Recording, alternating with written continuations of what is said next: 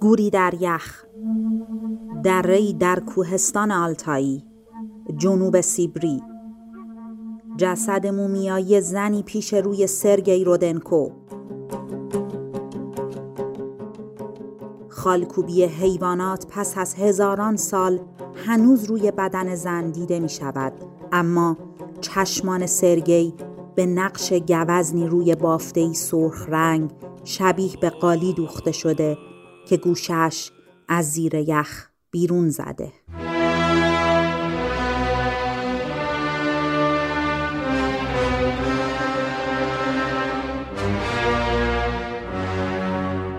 سلام هستی پودفروش هستم. اومدم دعوتتون کنم بریم دنبال گنج. گنج های ایران در چهار گوشه عالم. آثار تاریخی ایران در موزه های جهان.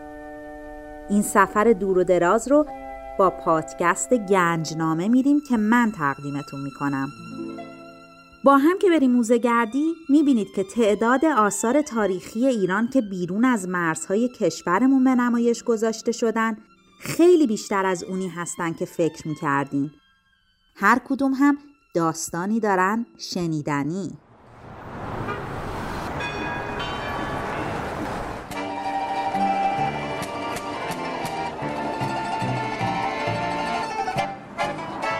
میدان قصر سن پترزبورگ یا به قول روسها دبورتسو و یا پلوشچاد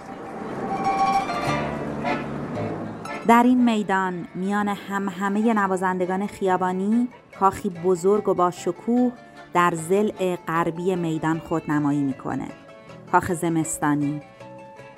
نمای سبزابی کاخ با پنجره های کشیده و سفید رنگ تفاوتش رو با کاخهای دیگه جهان تو چشم می‌زنه. اینجا کاخ اصلی تزارهای روس بوده و الان موزه ارمیتاژه. ساختمان اصلی موزه همون کاخ زمستانیه با چلچراغ طلایی بزرگ. پیکره های قول پیکر خدایان یونان باستان ستونهای گچی به سبک رومی و دیوارهای سرخ و سبز. شمایی که به بازدید این موزه میرید بعد از اینکه چشمتون به اون همه زرق و برق طلایی رنگ و سقفای بلند و پیکره های عظیم عادت می‌کنه. قاعدتا اگر ایرانی باشین یک راست میرید طبقه سوم. به دنبال چی؟ به دنبال فرش پازیریک. یشکی دوشکی سنجتی پیش را دوشکی قبلی تدوید مشکی. یشکی دوشکی سنجتی پیش را پشش دارچینی شیش تو قوی پیش را داشت پیش را سفی جا خوب سشکی سنجتی پیش را قالش دل سفی دوشکی قوی پیش را در سالهای پس از جنگ جهانی دوم یه باستانشناس روس به نام سرگی رودنکو به کاوشگری در دره‌ای در کوههای آلتایی در جنوب سیبری می‌پردازه. به طور مشخص در جایی که باستانشناسا اسم دره پازیریک روش گذاشتن. و امروزه در نزدیکی مرزهای قزاقستان و چین و مغولستانه. باستانشناسان این دره رو سکونتگاه سکاها می‌دونن یعنی آریایی هایی که برخلاف همتبارانشون که به ایران و هند و اروپای امروز کوچیدند همونجا در سیبری در آسیای میانه موندند. رودنکو در دره پازیریک به صورت اتفاقی گورهایی رو پیدا می‌کنه که یکیش گور یه شاهزاده خانم سکایی مومیایی شده بود با یه سری ظروف و زیورالات اما اون چیزی که توجه رودنکو رو به خودش جلب کرد بافته ای سرخ رنگ بود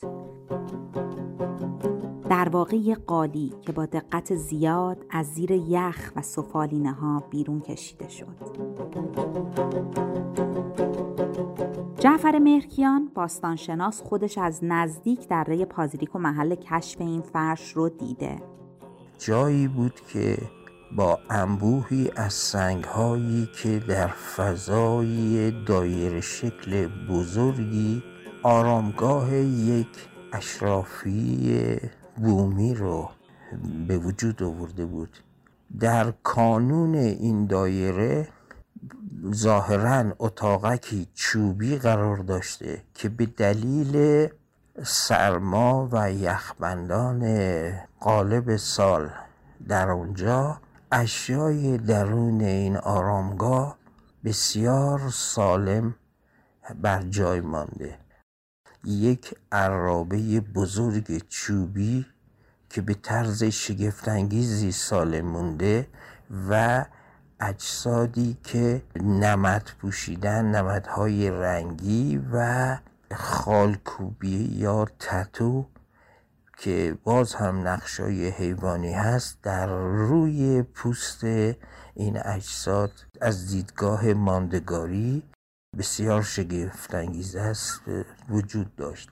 یافته های اشرافی و هنرمندانه چوبی مرا به عنوان یک باستانشناس به شدت تحت تاثیر قرار داد. فرش پازیریک بافته سرخ رنگ در ابعاد 189 سانتی متر در 198 سانتی متره 28 سوار پرسلابت اما آرام در حاشیه بیرونی فرش در حال حرکتند. گوزنهای زرد خالدار با سرهای افتاده و شاخهای پهن در حاشیه داخلی تر و در جهت برعکس اسبها حرکت می کنند. این بافته با شاخصهای امروز فرشی ظریف و ماهرانه است و در هر 7 سانتی متر اون 42 گره داره. فرش در مجموع 3600 گره داره. گره هایی که به گره ترکی معروفن. جنس فرش هم نخ پشمه و اعتقاد بر اینه که از پشم همون منطقه گرفته شده. رودنکو به محض اینکه تصاویر سوارکاران و طرحهای فرش رو می‌بینه میگه این فرش مربوط به دوره هخامنشیه یعنی حدود 2500 سال پیش تاریخ پژوهان و اسطوره شناسان و فرش شناسان زیادی درباره فرش پازیریک تحقیق کردند و به فرضیه های متفاوتی رسیدن. یکی از فرضیه ها اینه که قالی پازیریک بسیار نمادینه یعنی قالیبافش سعی کرده از نقوش استفاده نمادین کنه. مثلا 28 اسب سوار نماد 28 روزه. 24 گل 8 پر مرکزی فرش نمادی از 24 ساعت شبانه روزه و 3600 گره نماد تعداد ثانیه های یک ساعته. درباره محل آفرینش فرش هم بحث زیاده. ادهی گفتن فرش رو خود قبایل آلتایی منطقه با الهام از طرحهای هخامنشی بافتن.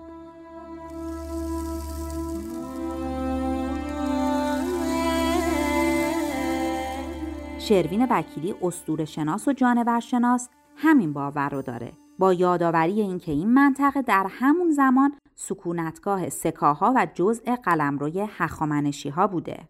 ما فرهنگ پازیریک داریم. یعنی پازیریک یه دونه قالی که نیست. یعنی اولا قالی هاست یعنی چند تا چیز و نمت هاست. یعنی یه سری هم آثار نمدی مهم داریم. و آثار دیگری که تو اون و خب یه شبکه ای از آثار هنری رو می‌بینیم. این یه نکته یعنی تو همه اینا باید نگاه کرد. نکته دوم این که آن چیزی که ما اونجا می‌بینیم مربوط به دوران هخامنشیه یعنی قرن اوایل قرن چهارم پیش از میلاد اواخر قرن پنجم پیش از میلاد این سبک هنری که می‌بینیم و این وسط دوران هخامنشیه و قلمرو هخامنشیه احتمالا اونجایی که این پیدا شده همون استان سکاهای هومخاره هماورگه اونی که توی کتیبه بیستون می‌بینیم و همینان که میان مقدونی ها رو بیرون می‌کنن و سلسله اشکانی ها رو تاسیس می‌کنن. یعنی خیلی مهمن. ما در واقع سکاهای هومخار رو داریم سکه های تیزخود رو داریم که خب کلاخودشون مشهوره و پارت ها رو داریم در جنوبشون. خارزمی ها و سغدی هم داریم دیگه توی دره زرفشان. یعنی یه شبکه یعنی این هنری که ما داریم می‌بینیم هنر شمال شرقی ایران زمین در دوران هخامنشیه. من رفته بودم قالیا رو ببینم موزه آرمیتاژ و روشن نوشتن Pazyryk culture اصلا اسم ایران نیست. و زیرش نوشته Siberian civilization تمدن سیبری که خب از تمدن نداره اونجا. اون تمدن ایرانیه یه تیکش اونجا قرار گرفته دیگه.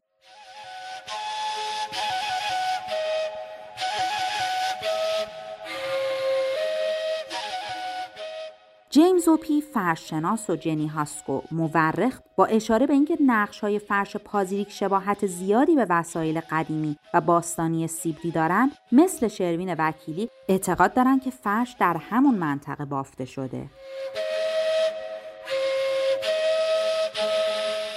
اما بحث در مورد خواستگاه فرش پازیریک فقط به متخصصان محدود نمیشه. در فضای مجازی هم کاربران مختلف نظرات متفاوتی دارن مثلا یک کاربری با نام ات آجی نوشته قدیمی ترین قالی جهان پازیلیک با قدمتی 2400 ساله به شیوه گره ترکی بافته شده. چرا فرش ترکی بافته ترک های آذربایجان، اردبیل، تبریز، همدان و زنجان رو به نام فرش فارسی در دنیا می فروشن؟ یک کاربر دیگه هم به نام سون پرسر گفته پازیلیک ایرانی نیست. فرش ارمنستان هم تاریخ طولانی داره هم نقش خاص خودش رو داره اینکه هنر فرش ارمنی زمانی در اختیار امپراتوری پارس بوده دلیل نمیشه به اسم ایران بخوره و خون شما به جوش بیاد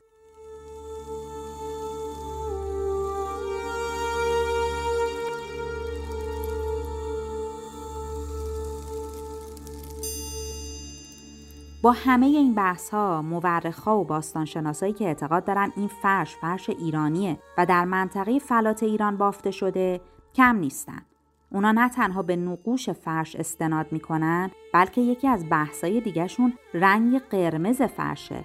باستانشناسان میگن قرمز رنگیه که در معماری و هنر امپراتوری هخامنشی بسیار استفاده می‌شده. باستانشناسانی هم که معتقدن این فرش در حوزه تمدنی ایران در زمان هخامنشیان بافته و به عنوان هدیه به اون منطقه فرستاده شده کم نیستن. یکیشون جعفر مهرکیانه این فرش رو به دلیل نقش مایه ها و موتیفای اون به تعبیر کارشناسان مختلف از جمله دیوید استروناخ کسی که در پاسارگاد به کاوش پرداخته و اون گنجینه سلطنتی هخامنشی رو در پاسارگاد به دست آورده تحت تاثیر هنر هخامنشی می‌دونن. گرچه برخی آن را به خاطر شاید وجود گوزن پنج شاخ تحت تاثیر محیط به تنهایی می‌دونن. اما تردیدی نیست که بافت این گونه از فرش ها بافتی استثنایی و البته ملهم از فناوری نسبتا پیشرفته در زمان خودش بوده.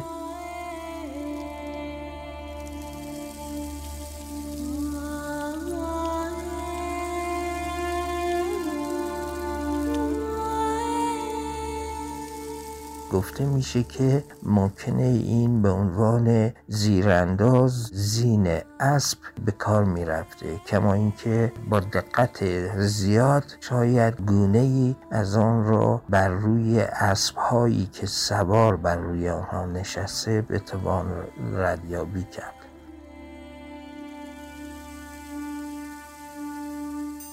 آقای مهرکیان از یه سری از موجوداتی که روی فرش پازیلیک نقش بسته شدن صحبت کرد. شیردال هم یکی از اون موجودات خیالیه که روی فرش پازیلیک نقش بسته شده.